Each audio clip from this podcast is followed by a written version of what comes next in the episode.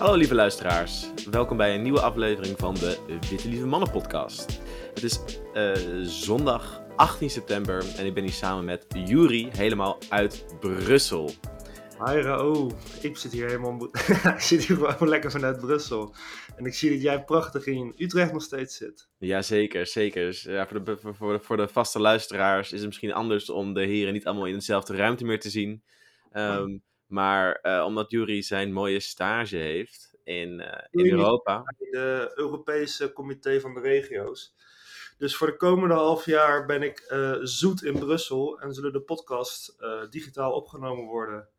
De audio-kwaliteit zal misschien iets veranderen, maar de kwaliteit over de inhoud zal om te minder hoog blijven. Ja, vanzelfsprekend, vanzelfsprekend. Dat, dat kwaliteitsniveau, dat gaan we natuurlijk niet naar tarten. Uh, Krijn is helaas deze keer niet bij, andere verplichtingen. Maar we gaan uh, kijken of uh, de discussie nog steeds met z'n tweeën even leuk is als dat met z'n drie is. Um, vandaag willen we het hebben over de ontwikkelingen rond de oorlog van Oekraïne. We hebben natuurlijk een eerste aflevering gemaakt, helemaal in begin februari. Waarin we toen nou ja, de verkeerde voorspelling deden dat er geen oorlog zou komen. en toen later hebben we nog in maart hebben een, update gemaakt. ondertussen zijn we meer dan een half jaar verder. En zien we dat Oekraïne dus, nou, ontzettend goed stand houdt. En in de laatste paar, in de laatste week, uh, opvallend veel vooruitgang heeft geboekt in het gebied rond Kharkiv. het was dus, er was natuurlijk sprake van een, van, van een um, dat de Oekraïners een offensief zouden doen in de buurt van Gerson, in het zuiden van Oekraïne, om naar de Dnepr te komen. En eh, door de bruggen op te blazen, daar de, de, de, de Russen vast te stellen. Nou, en blijkbaar, nu met de power of hindsight, is zichtbaar dat, die, dat de Russen eh, ontzettend veel troepen hebben verplaatst naar de regio Gerson. Er is een grote radiostilte vanaf de Oekraïnse kant, dus het is best onduidelijk wat daar in Gerson gebeurt. Maar wat wel duidelijk is geweest, is dat toen de Oekraïners als het ware een, ja, een, een, een proefaanval deden in de, uh, rond... rond uh, Kharkiv in het oosten, noordoosten. Dat, dat, dat bleek dat al die Russische linies grotendeels, um, uh, grotendeels verlaten waren. En dat de Oekraïners plotseling een 8 tot 1 uh, numeriek, nummer, numeriek voordeel hadden eh, tegenover de Russen. En dat al die Russische divisies nou met, hun met hun spullen achter te laten eh, zijn gevlucht vanaf het gebied. En onder een van die gebieden is Izum. En dat was uh, de stad waar de Russen ontzettend hard voor hebben gevochten. Omdat ze dachten dat ze daarmee een hoop Oekraïners had, konden um, omsingelen ten, aan de grens van Luhansk. Uh, en dat was het idee dat ze dan vanuit zuiden op zouden trekken naar Mariupol en vanuit noorden naar Izum. En dat hebben ze nu helemaal achtergelaten. Wat natuurlijk een bizarre ontwikkeling is. Um, maar wel iets wat voor nou, gevoelige hoop voorzichtige hoop zorgt over de situatie van Oekraïne. En dat het misschien wel mogelijk is voor de Oekraïnse strijdkrachten om uh, Rusland helemaal uh, uit Oekraïne te trappen. En zeker, je moet ook niet vergeten wat best wel belangrijk met Izium. Het is een heel groot treinennetwerkpunt. Dus Izium is eigenlijk het hele belangrijke punt voor de aanvoerroutes voor nieuwe munitie en nieuwe Juist, ja, wapens. En eigenlijk, je ziet eigenlijk vanaf uh, Belgorod loopt eigenlijk een uh, spoorlijn rechtstreeks zo via allemaal plekken naar Izium toe. En Izium was eigenlijk hun grote depot van waar al hun wapens lagen en waar al hun goederen lagen en waar hun voedsel lag. En dat was eigenlijk de perfecte aanvoerroute, want de Russische doctrine is natuurlijk heel erg gebaseerd op het gebruiken van spoorwegen. Juist. En eigenlijk is nu met het innemen van die ene spoorlijn, dat weer Oekraïens maken, is het eigenlijk al een hele grote slag in de herbevoorrading van alle Russische troepen die eigenlijk nog in de Luhansk-regio uh, zitten. En dat maakt het eigenlijk best wel weer uh, spannend voor die Russen. Hoe gaan die nou zichzelf bevoorraden? Ja, en kan dit ook betekenen de, de, de, de, dreiging voor die omsingeling die de Russen natuurlijk wilden maken, die eigenlijk het hele oosten van Oekraïne be, omslo, beslagen, die natuurlijk uiteindelijk ook in de laatste maanden uh, is het steeds meer kleinschaliger geworden. Uiteindelijk hebben ze alleen maar Litishank of Sverdonetsk weten te veroveren. Met ontzettend heftige straatgevechten. Uh, de angst natuurlijk dat ze, nog, dat ze dan nou ja, verder zouden doorstoten en grotere delen zouden omsingelen. Maar dat lijkt dus nu uh, onmogelijk, uh, grotendeels onmogelijk geworden te zijn. En met de Russen die nu weer achter de, achter, achter de, achter de rivier zijn gedreven. Ehm, maar het is natuurlijk ook, het is natuurlijk ook voor en Poetin, dat was de grote vraag, zou die dan op dit moment ook um, een algehele mobilisatie gaan oproepen als gevolg van deze verliezen? En juist ook nu er ook kritiek aan te komen is in de Russische publieke opinie, uh, en dan vooral van pro-oorlog haviken, die zeggen dat het allemaal harder en steviger moet. Um, maar daar heeft, daar heeft Poetin dus uiteindelijk niet voor gekozen. Hij heeft er niet voor gekozen om die, om die grote, um, om verder te gaan uh, mobiliseren. Juist omdat hij weet dat het niet klopt bij zijn eigen narratief. Namelijk van een gelimiteerde oorlog die ze prima kunnen winnen met de, um, met de bestaande middelen. Uh, nee, en dat, maar, maar zie, ja, hij kan ook geen algehele mobilisatie echt gaan afkondigen. Want dan gaat het eigenlijk vooral de bevolking van uh, Sint-Petersburg en Moskou, die moeten dan ook gaan mobiliseren. En eigenlijk zit daar ook, die moet je pleasen in een soort van de Russische elite, elitebubbel. Die hele middenklasse van Sint-Petersburg en Moskou, die moet gepleased blijven en niet boos worden of in opstand komen. En zodra een algehele mobilisatie gaat opstarten, dan krijg je heel erg snel dat er heel veel woede gaat komen binnen die grote Russische steden. En eigenlijk zie je al onvrede binnen die Russische steden, want nu hebben 18 een soort van deelburgemeesters van deelgemeentes van die grote steden hebben eigenlijk al gezegd: het is tijd voor nieuw leiderschap in ons land. En eigenlijk geeft het al aan van dat er in die steden er borrelt onrust. Zeg maar, er is al gewoon een hele grote bodem van mensen die helemaal geen zin meer hebben in die oorlogen, geen zin meer hebben in verdere uh, dingen die Poetin wil. Dus eigenlijk is een algemene mobilisatie ook een heel een hele risicovolle onderneming als je dat ooit gaat doen. Want hij kan zomaar krijgen dat zijn hele bevolking tegen hem keert. En dan wordt het een hele ongezellige oorlog. Want dan moet hij eerst zijn eigen bevolking weer achter zich krijgen. En dat gaat niet via uh, lief praten waarschijnlijk op de Russische manier. Dus dan moet hij eerst met zijn eigen bevolking gevechten voordat hij weer met de Oekraïners kan gaan vechten. En dat is eigenlijk iets wat hij sowieso niet in gedachten heeft en sowieso niet interessant is. Ja, het is met een grote vraag natuurlijk in wat formaten die, uh, die, die initiële kritiek van een paar deelraden uh, daadwerkelijk uh, nou, een breed verspreid idee onder de normale bevolking onderstreept. En we hebben natuurlijk al eerder ook al gesteld dat de publieke opinie in de grote steden. De, grote steden zijn niet per se de bolwerk van Poetin. Die moet vooral hebben van de, de wat oudere mensen die op platteland zitten. En in de verre regio's, waar, waar hij ook veel meer de informatievoorziening kan controleren. Dus ik ben benieuwd hoe, die, nou ja, hoe dat verder ontwikkelt. Uh, maar het is sowieso duidelijk gebleken, ook in de laatste maanden, hoe degemotiveerd en slecht georganiseerd de, de Russische troepen zelf zijn. Ik heb ook lang het idee gehad van nou, Rusland dat, dat echt een tweede wereldmacht was. Uh, ik, dat, dat direct kon, militair kon concurreren met, met Amerika. En waar dan ook vaak gezegd werd van ja, maar Rus, die Russen met, doen met 60 miljard. Hebben ze een even groot leger als Amerika, dat, dat, tien, dat een budget heeft van 100 keer zo groot.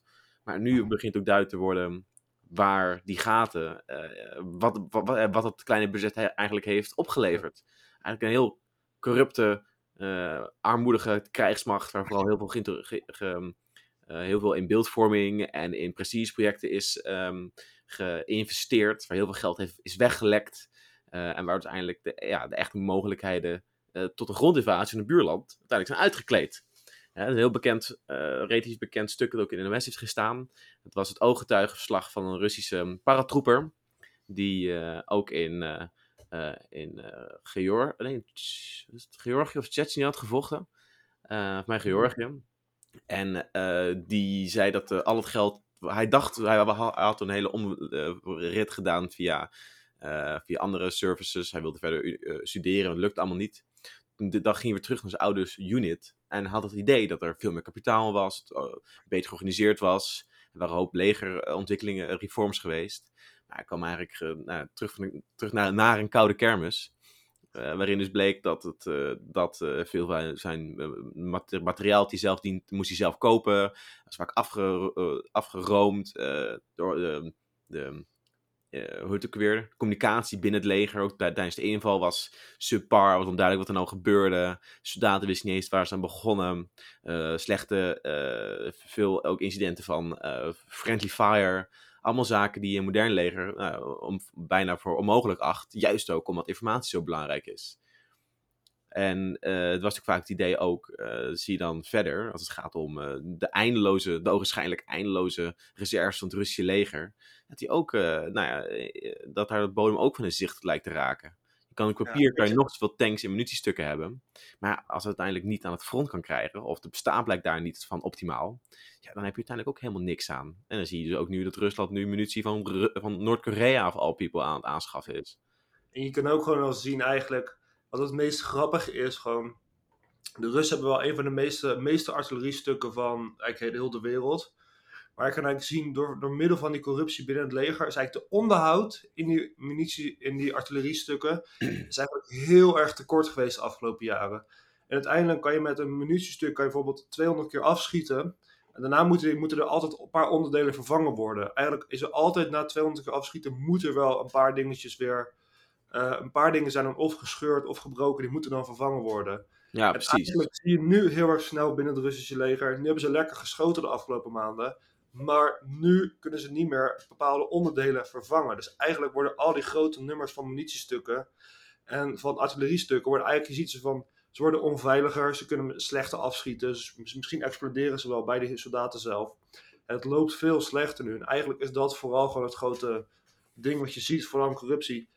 Het haalt je capaciteit zo hard omlaag, zonder dat je het zelf door hebt. Want ja, het ondermijnt de capaciteit van van binnenuit ja, het, het vreet je echt van binnenuit op. Want er staat, het papier staat nog steeds heel goed als je heel veel munitiestukken hebt.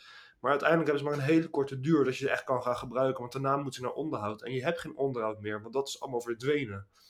Hetzelfde als met in, in tanks verdwijnen ook de hele, de hele tijd rare stukken van technologie binnen die tanks. Wat vele malen interessanter is voor een Russische soldaat om dingen dan uh, op de zwarte markt te verkopen, dan om het zelf echt te gaan repareren in je eigen tankunit. Ja, het creëert gewoon een cultuur van corruptie zorgt gewoon voor een rare dynamiek in dat Russische leger. Dat ze eigenlijk helemaal niet. Ze vechten allemaal voor hun eigen hachje eigenlijk. En eigenlijk willen ze allemaal zorgen dat ze zelf beter eruit komen. En het is helemaal niet het idee dat ze nou aan het vechten zijn voor, de, voor, voor hun eigen zaak. Zeg maar. Ja, nee, het is natuurlijk vooral een econoom. Het, zijn natuurlijk vooral, het zijn professionele soldaten die uit arme regio's komen. wat, dat is natuurlijk het grote voorbeeld, het voordeel dat de Oekraïners nu hebben. Die hebben natuurlijk een algehele mobilisatie van een gemotiveerde bevolking. Waar dus ook hoog opgeleide uh, delen van de bevolking, die, die, die, die, die, doen, die gaan als vrijwilliger het leger in. En dat is precies wat je nodig hebt eigenlijk in een, in, in een leger. Je hebt mensen die hoog opgeleid zijn, capabel zijn, die dit doen niet omdat, wat leger is uiteindelijk een, um, nou ja, het is gewoon een, slecht betaalde baan. En dat is heel moeilijk om de juiste mensen daarvoor aan te trekken. Nou, Oekraïne heeft dus, door die, door, die motivatie, heeft echt de juiste mensen. En dat is precies wat Rusland dus niet voor elkaar krijgt. Die, hebben, die moeten hebben van laag opgeleide mensen uit de provincie die gewoon niet die achtergrond hebben in communicatie, in ICT, in, uh, in organisatiewetenschappen, et cetera. Dat zijn precies de zaken die je dus nodig hebt in een sterk groeiend en ontwikkelend leger. Dat je juist decentraal die dingen kan regelen. En dat zie je ook in de vertrouwen die Oekraïne heeft in zijn eigen lokale um, um, bevelhebbers. Dat inderdaad zo'n, nou, ook al lag het zwaardpunt op het um, op, uh, offensief rond Gerson. Uh, dat een, nou, eigenlijk een soort lokale proefaanval uh, in, in de buurt van, um, van Kharkiv nou ja, uitgebouwd kan worden tot een succes, tot, tot oprukken. Uh, en vooral van een gebied dat ongeveer groot is, van een derde Nederland. Zeker, en ook wat grappig is om te zien, die uh, legerofficieren zijn ook heel bewust van hoe goed is hun leger nou intact om alles te kunnen veroveren. En je ziet, ze zijn precies ongeveer tot 60 kilometer, 60, 70 kilometer achter de, achter de vorige linie gegaan. En ze zijn er ook weer precies gewoon gestopt. Ze zijn niet overmoedig geworden. Ze weten van, dit is het maximale bereik dat we nu kunnen pakken. En er zit ook heel veel logica in, in wat telkens die stappen die ze ondernemen. Dus ze weten nu, als we deze afstand nu nemen, dan kunnen we weer bevoorraad worden. Dan kunnen we alles weer opschuiven. En dan kunnen we hier weer een, een, padstelling hebben. En dan kunnen we later weer gaan kijken waar, waar een zwak punt is binnen die hele verdedigingslinie. En daar weer doorheen breken. Het is heel erg in stapjes denken en helemaal niet in een grote golf zoals ze doen met heel hard vechten, waarbij je heel veel verliezen hebt. Ze worden, er wordt heel logisch nagedacht door de lokale units. Ook, dat, dat, dat, loopt ook een beetje de Russische, de Russische, de Russische um, leger, uh, hoe heet het ook weer? Het, uh, de ideologie van het Russische leger een beetje zijn grenzen aan. Dat is natuurlijk gebouwd rond grootschalige aanvallen van uh, gemobiliseerde legers van, van dienstplichtigen. Maar ze hebben die nummers gewoon niet, zeg maar. Rusland heeft niet de overmacht in nummers die zij wel waar hun, waar hun uh, legerfabriek wel op gebouwd is. Gewoon mm omdat die volk, de bevolking kunnen mobiliseren. En dan zie je, heb ik het verleden vaker gezien met Russische oorlogen. Zij het in de Russische de, de, de winteroorlog tegen Finland. Of uh, uh, eerdere oorlogen in Tsjechië. als er gewoon een oorlog is waar de, waar, waar de bevolking niet voor gemotiveerd is, en waar ze niet, dus niet de nummers hebben uh, waar, om tegenaan te gooien, dan, dan, dan loopt het Russische leger gewoon in kwaliteit. Kan niet concurreren met een goed, nou, een goed verdedigende tegenstander.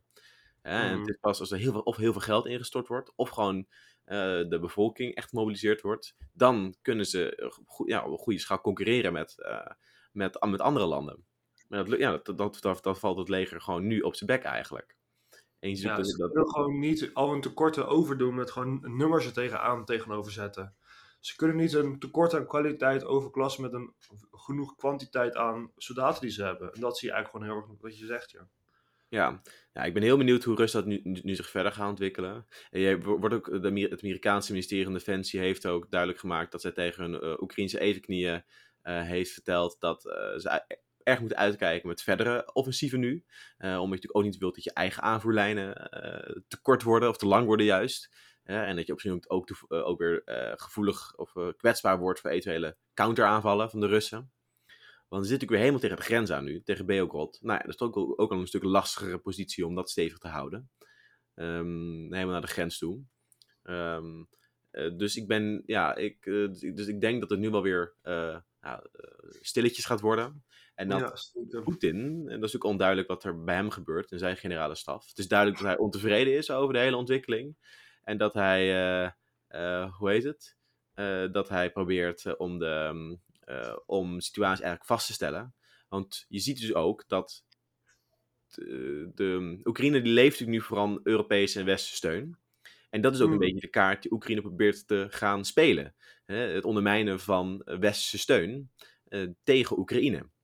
Je ziet dat eh, de, nog maar 10% van de Europese gasimport is Russisch. Dat voor was er 40. Dus er is ontzettend veel onderuit gegaan. En betalen er nog steeds de hoofdprijs voor. Dus er wordt nu ook grotendeels gesproken over. eh, ik denk dat Poetin ook heeft geprobeerd om ja, in het Westen er een eh, winter of discontent van te maken. Eh, maar ik ben heel benieuwd of hij dan. Nou ja, hè, want hij zegt, zegt zelf: sancties werken niet tegen mijn Russische bevolking. Hè, daar heeft hij nog genoeg prijscontroles tegenover. En de prijzen die houden wel het hoofd over. Maar tegelijkertijd denkt hij dat hetzelfde middel, namelijk een soort van gassancties naar het Westen, dat het wel gaat werken. Nou, dat is natuurlijk een veel gelimiteerdere sanctie. Eh, en misschien gaat het twee keer pijn doen bij ons in het Westen. Maar een pijn die we wel kunnen overbruggen. Ehm, maar dan zijn we permanent van, Russische, van de Russische gas af. eh, sorry, van de Russische gas ehm, afhankelijkheid af. Ja, klopt.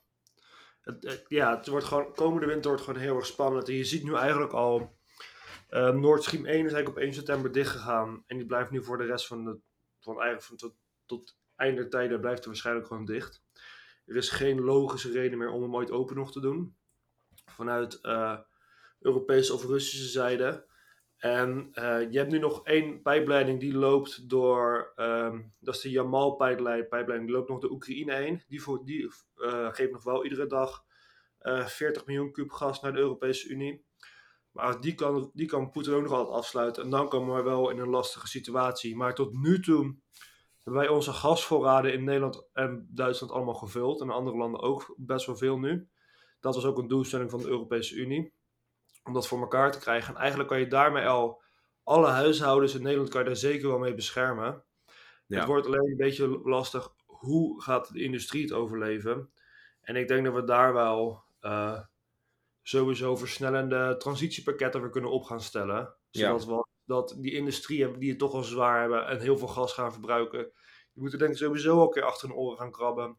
Is het nou een rendabel eh, toekomstperspectief waar ik nu mee bezig ben? Want eigenlijk als je kijkt naar de afgelopen 10, 20 jaar, aardgas is veel te goedkoop geweest. Wij hebben onwijs goedkoop eh, Russisch en Nederlands aardgas kunnen gebruiken hier in Europa.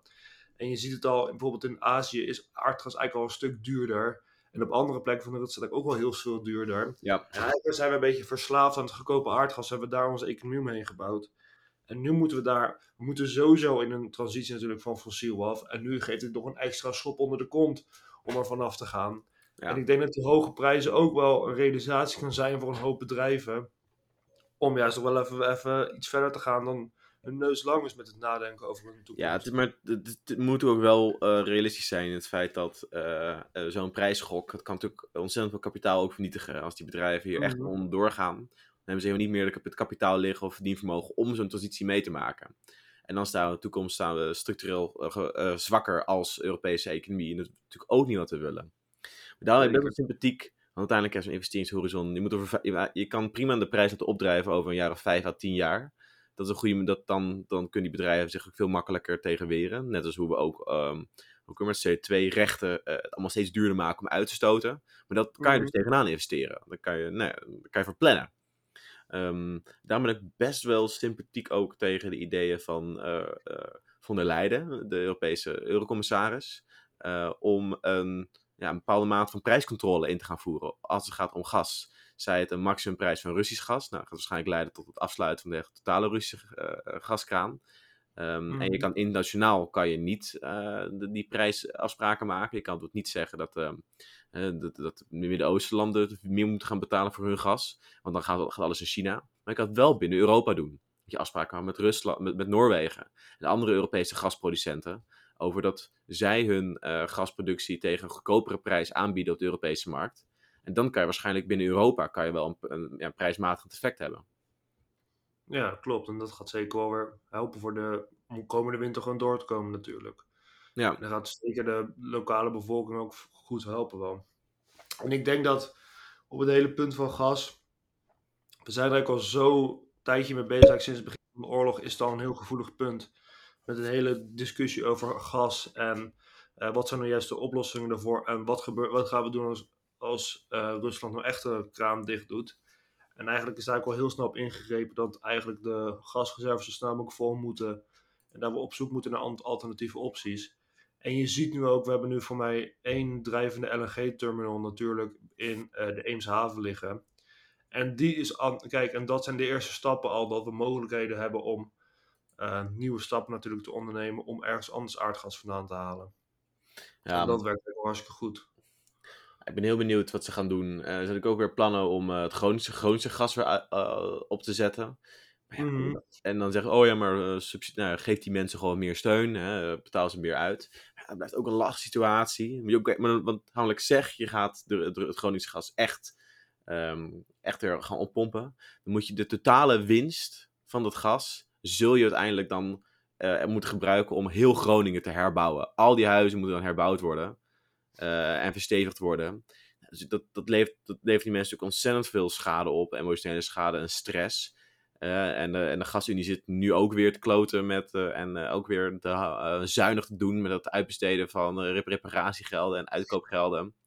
Daar zul je er echt van af moeten. Maar dat is ook het probleem natuurlijk. En dat zie je in Europa. Um, bijvoorbeeld in Duitsland is er een nationaal energieagentschap. En die heeft precies de visie op hoe duur is de energieproductie van elke producent. Dus je kunnen veel makkelijker kunnen ze specifiek beleid gaan voeren om die belasting af te romen. Want die data hebben ze gewoon. Maar in Nederland hebben we natuurlijk ook in de laatste twintig jaar, uh, als het beste kindje van de klas, uh, zoals Europa ook zei, hebben we de gasproducenten, dus de energieproducenten en de energiedistributeurs ehm, um, en de overheid hebben allemaal gescheiden van elkaar. Het is allemaal vermarkt. Dus de overheid heeft ook helemaal geen uh, ambtelijk apparaat meer die die data heeft. Er is gewoon geen data over dit onderwerp. Dus we weten in Nederland veel moeilijker hoe we moeten interveneren in die markt. En wat, ja, wat de werkelijke overwinsten zijn ja, we, zijn gewoon een beetje in het blinde eigenlijk wat we aan het, aan het weten over hoe duur moet nou iets zijn en wat, wanneer, moet er, wanneer, is een prijs, wanneer is een prijsplafond nodig. En uh, de, de windfall uh, uh, profits, die, die natuurlijk een hoop gasbedrijven maken. Niemand weet eigenlijk hoe, hoe, groot zijn eigenlijk die, hoe groot zijn eigenlijk die winsten van, de, van, van die bedrijven die ze nu eigenlijk maken. Dat is eigenlijk, ja, maar dat is wel weer prachtig Nederlands. Daar hebben we gewoon ooit een keer bedacht, ja, we zitten toch altijd wel goed hoef je nooit meer over na te denken. En toen had je klats iets klaar. En ja, soms kom je dan even terug en kom je erachter van, nou, het is toch niet helemaal goed gegaan. En ja, gewoon, ik denk dat dit ook wel een hoop wijze lessen zijn dat privatisering in de energiesector van je nutsbedrijven misschien toch niet altijd heel interessant is geweest. Want je ziet nu overal in Europa zijn de nutsbedrijven nog gewoon in handen van uh, nationale overheden. Die hebben veel meer een vinger in de pap in de nationale energiemarkt. Dus ze kunnen veel meer bepalen van hoe, hoe gaan we die winsten verdelen? Hoe, gaan we die, hoe hoog laten we nou de kosten oplopen? Ja. En in Nederland zijn we eigenlijk gewoon, uh, we, wachten, we moeten maar gewoon afwachten hoe duur, zijn, hoe duur worden de andere landen. En dan moeten we daar maar gewoon op ingaan. Ja, ik, uh, het, is natuurlijk sowieso lastig. En, ook de, en het allergrootste kritiekpunt op deze prijs, uh, de keer, die winstafroming, is natuurlijk ook dat het voor onzekerheid zorgt op de markt. Hè. Het micro-economische argument is dat eh, als je de overheid inschrijft op, op marktprijzen, dan krijg je natuurlijk suboptimale, suboptimale uitkomsten.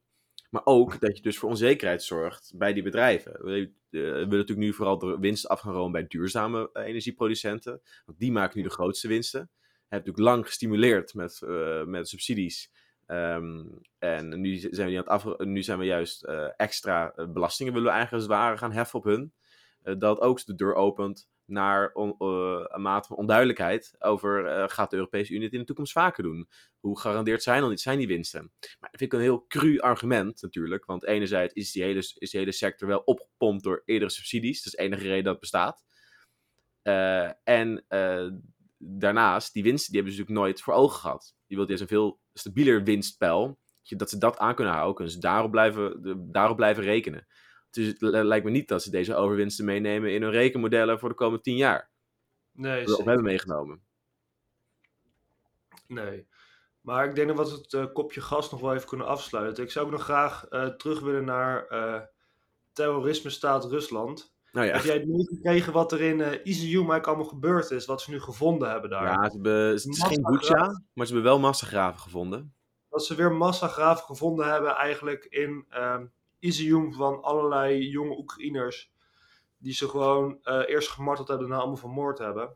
Ja, het is bizar. Hoe moeten wij daar eigenlijk nou als Nederland daarop gaan reageren eigenlijk? Hoe kunnen we hier nou hoe kunnen we dit nou gewoon langs ons heen laten gaan? Hoe kunnen wij hier nou een goed reactiepunt op hebben? Natuurlijk in elke oorlog, als je een, als je een, als je lokale bevolking wilt uh, ja, bezetten als het ware, dat, dat er geen zin in heeft in jouw bezetting, dan, dan, dan is het bijna onmogelijk om niet lokale burgers te gaan, vermoorden eigenlijk. En dat is inherent aan een veroveringsoorlog. Dus het feit dat Rusland dit doet, is, dat, dat kan voor niemand een verrassing zijn. Maar dat maakt het juist des te vreder, bizarder dat ze die oorlog hebben gevoerd. Ja. En natuurlijk ook de verwachting die men had, is natuurlijk ook van, nou ja, die, die, die Oekraïners, die ontvangen ons met open armen. Ze zijn hartstikke blij om ons te zien. Nou, dat mogen duidelijk zijn dat vies tegenvalt.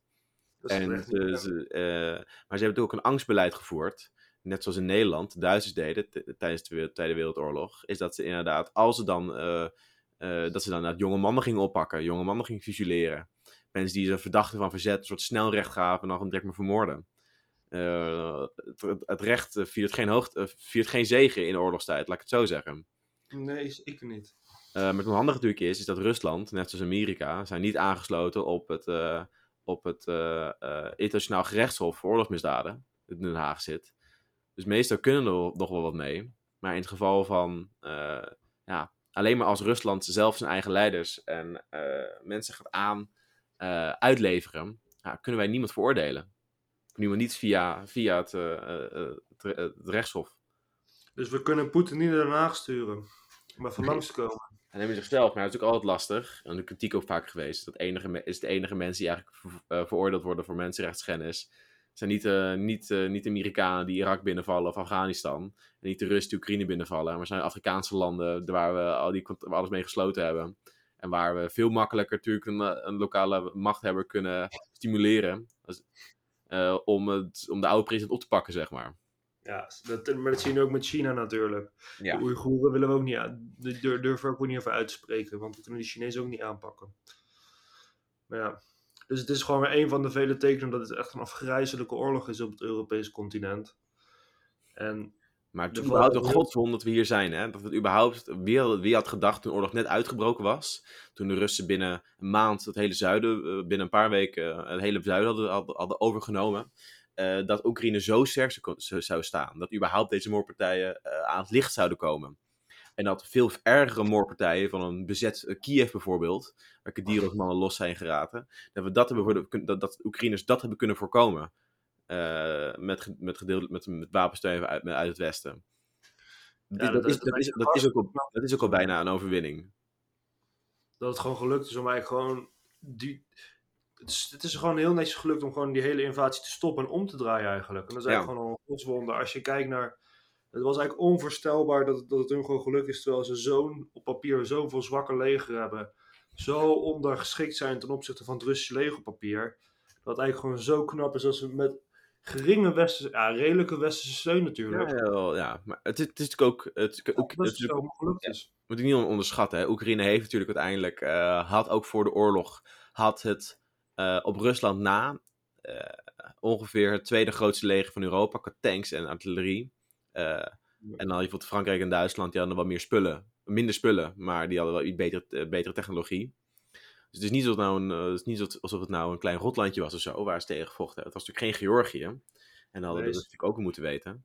Ehm, maar het is natuurlijk juist bizar hoe ehm, slecht Rusland zijn eigen capaciteiten weten in te, eh, in te zetten. eh, in, in dat front. Dat ze uiteindelijk ook uiteindelijk in de minderheid zijn qua troepen. Dat ze die luchtmacht zo slecht hebben weten door te voeren. Dat komt natuurlijk ook omdat de Oekraïners al een relatief goed luchtafweergeschutsysteem hadden. Wat de Rus niet, niet weten uit te schakelen.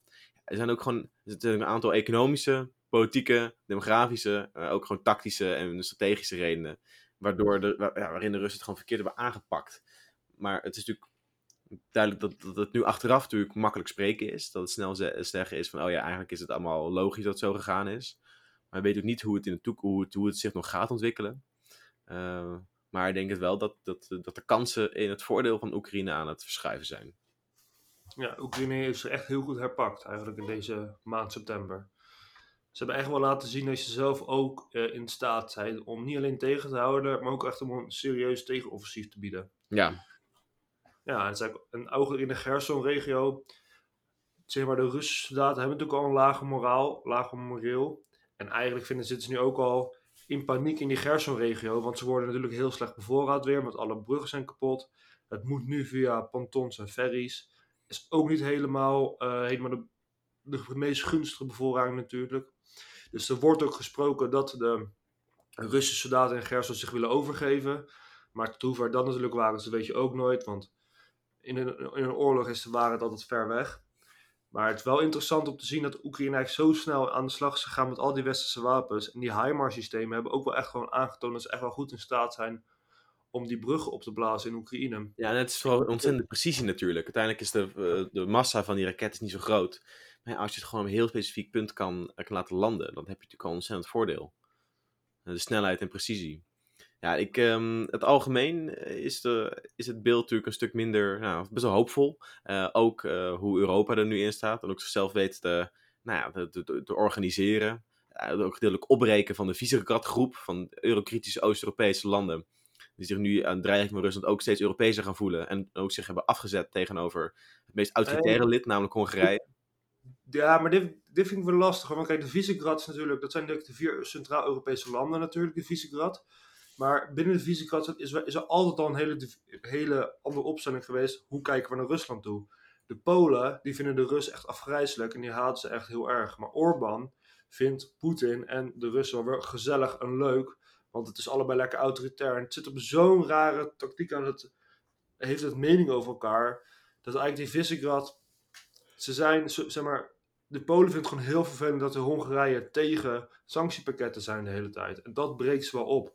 Maar als het later weer over andere moties gaat over herstelpakketten, dan zullen ze wel weer achter elkaar gaan scharen, denk ik. Want ze zitten toch dan weer in hetzelfde schuitje. Dat ze eigenlijk dingen doen die niet helemaal kunnen volgens de Europese wet. Ja, Dus ik, ben ik- nog niet, of, ik ben nog niet zo heel stellig dat de Visegrad nou helemaal opgebroken is. Ja, dat is natuurlijk waar. Ik Maar juist ook omdat, hoe heet ook weer die politieke ideeën die uh, ten grondslag liggen van eh, de fysieke groep ligt toch dichter, dichter bij Rusland. Maar het kan ook zeg maar, het, voor, het, waren het, voordeel, het, het voorbeeld dat Rusland is voor sommige van die landen. eh, en semi-autoritaire leiders kan het ook doen ondermijnen. En dingen zoals eh, de, groene transitie, die in landen ook impopulair is, die kan zo ook ondersteund worden. Juist het moment dan denkt van, nou, dan moeten we toch wel weer groener gaan doen uit strategische overwegingen. Andere onderwerpen die er eigenlijk ook waarschijnlijk buiten zouden liggen, die kunnen ook eh appetijtelijker worden en populairder worden, eh, omdat die ook relatie houden tot, die, tot het conflict met Rusland. En ik en denk, denk niet dat dingen zoals immigratie of LGBTQ opvattingen in die landen gaat veranderen door deze oorlog. Wel eventueel duurzaamheid en eh, ideeën over Europese solidariteit. Ja, zeker. Dat wel.